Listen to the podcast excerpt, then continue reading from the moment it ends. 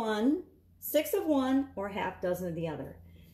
Today, let's chat about this expression, six of one and a half dozen of the other. This expression actually was first used in writing by Charles Dickens in about 1852, but it had been around since the early 1800s. It means, of course, that six of one thing is the same as a half dozen of another. So it doesn't really matter what we choose, what we decide.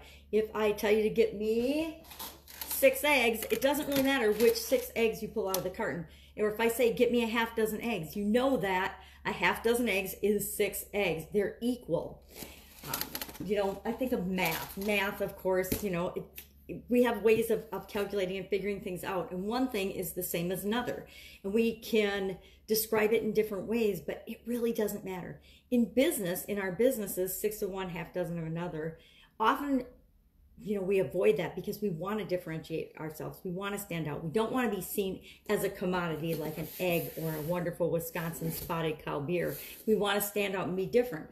And I guess six of one beer or a half a dozen of another spotted cow beer, a lot of people wouldn't think that there's anything special or different about that. Hey, a beer's a beer, a, a red wine's a red wine. Some people don't differentiate and they think that it, a, a thing is just a commodity. An orange is an orange, an apple's an apple. But are they? There's all kinds of varieties of apples, and they differentiate themselves because people like different characteristics and features in their apples. We want to do the same thing with our businesses. We don't want to ever be seen as a commodity. We don't want to be seen like six of one or half a dozen of another. We always want to be able to call out to people, our customers, those we serve, why we're different, why we're special, why they should do business with us instead of any other accountant or any other service provider or uh, any other product or service. We want to stand out. So we don't want to be seen as the same or there's no difference between us.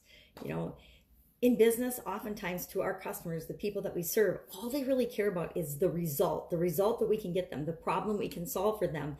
And they don't really necessarily care about how we get that for them or the method as much as they care about actually achieving the result. Now, I contend that as a business owner, I care about how they achieve the result and how the result is achieved for within my company as well as for the people that I serve. But some people don't care about that. And that's where ethics and morals and values come in.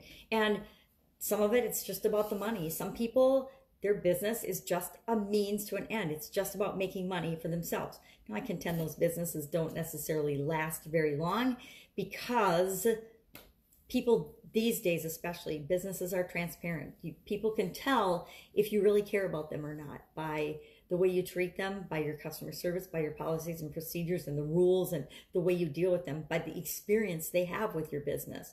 If they have a bad experience, guess what? There's a hundred or maybe a thousand or even 10,000 other people or places that can provide them a similar service, six of one, half a dozen of the other. So you have to be doing something to differentiate yourself. I do that through offers and the offers that I provide for people.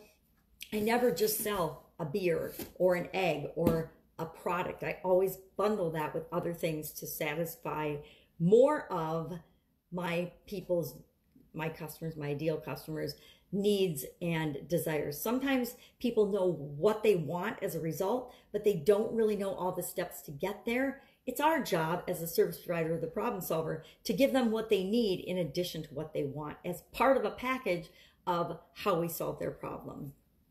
A lot of times people that have a problem they don't know everything that they need to get the result that they want. It's our job to provide them with everything that they need to get the result they want even though they don't know to ask for it.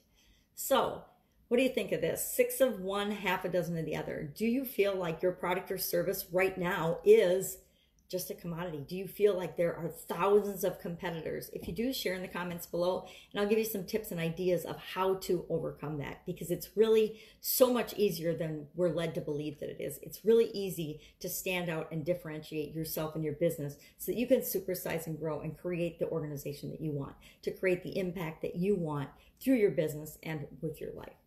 That's it. Have an amazing day. Have a great weekend, and I will, of course, be with you tomorrow. Bye.